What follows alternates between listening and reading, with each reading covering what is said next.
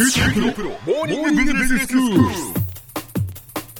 日の講師はグロービス経営大学院の広瀬聡先生です。よろしくお願いします。よろしくお願いします。先生今日はどういうお話でしょうか？はい。これから数回にわたって経営者ってどういう人たちなんだろう？どういうふうにすれば我々は経営者になれるんだろうか？というお話をしようと思っています。はい。で4人でしょうかね、えー、ご紹介したいというふうに思っています。今日最初にお話ししようと思っているのは、うん、ある流通チェーンの今代表取締役の社長をされていらっしゃる方です、はい、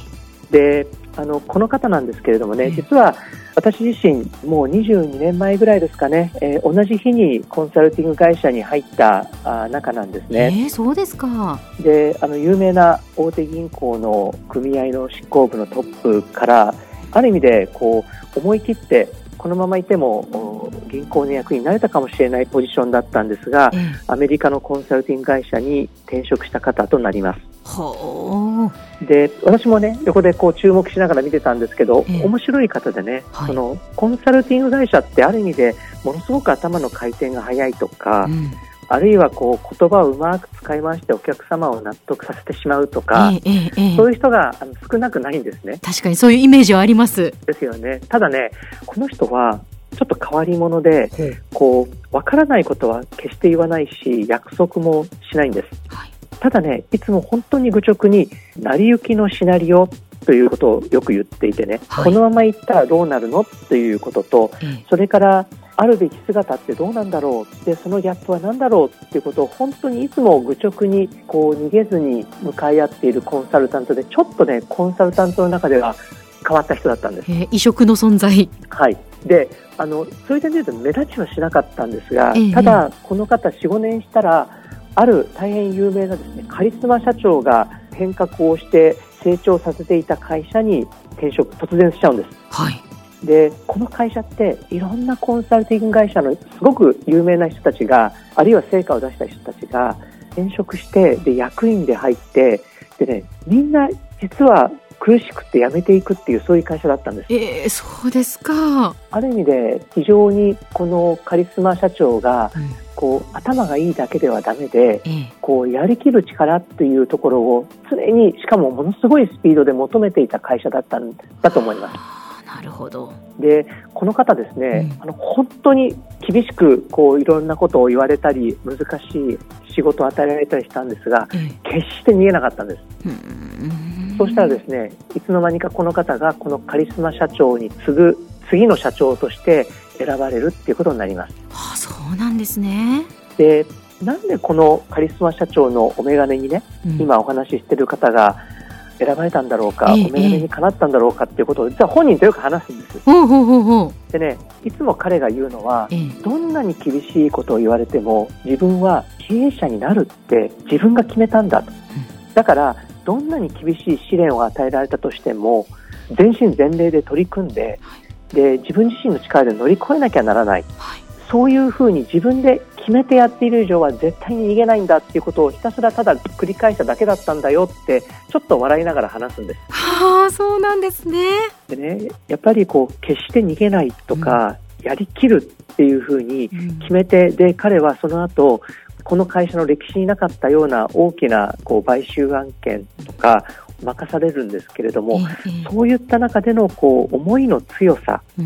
とか、うん、その思いの強さから来る人間としての粘り強さというのが、今振り返ってみると本当にきら橋のようにこう優れた結果を出したコンサルタントが入っていたあの会社の中で、彼が選ばれて彼が社長になってそしてそのカリスマ社長のもとで、まあ、ちょうどリーマンショックがあった頃なんですけれどもねこれを乗り切るリーダーシップを発揮したんだなっていうふうに思います。まさにやっぱり愚直っていうことなんですね。あのある意味で経営者って愚直じゃなくてこうセンスが重要だとか、えーはい、なんかこう思いつきとかねあるいはメディア対応とかってよく言われるし、えー、そういう人が時々ね経営者のプロかねプロ経営者って言われて、うん、メディアに出てくるんですけど、ね、カリスマ性のあるとかねそういうことですよね、うん、でもねなんだかんだ言ってそう長く続かないんですよ、そういう人たちって。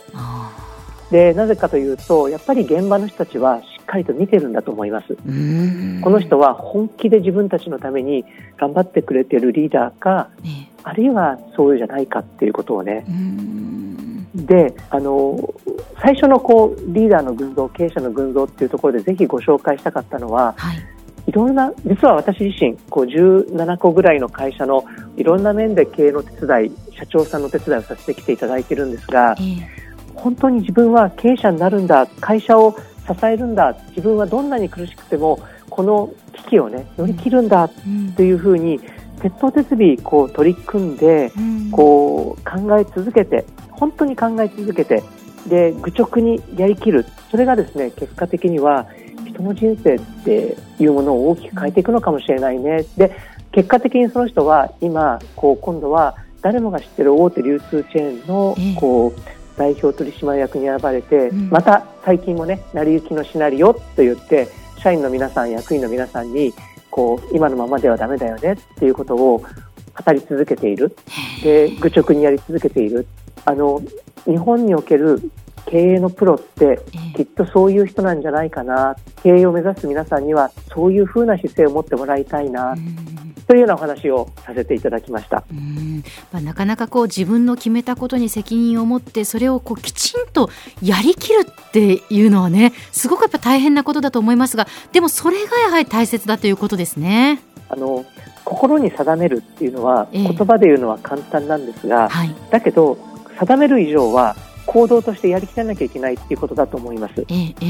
え、でやりきるところまで本当にご自身、うん、私含めて一人一人が本当に考え尽くしているのか、うん、あのある有名なお坊さんの言葉で信念とは知の極みっていう言葉があって、この思いつきで言ったことはこれは信念でも何でもないよ。単なる思いつきだよっていうそういうことをおっしゃった方がいたんですが、はい、やはり我々一人一人が思いを定めて行動する。それが一つの経営者として必要なスキルなのではないかなという話をさせていただきました。いや非常に心に刺さりますね。ありがとうございます。今日の講師はグロービス経営大学院の広瀬聡先生でした。どうもありがとうございました。ありがとうございました。さて QT プロモーニングビジネススクールはブログからポッドキャストでもお聞きいただけます QT プロモーニングビジネススクールで検索してくださいお相手は小浜もとこでした。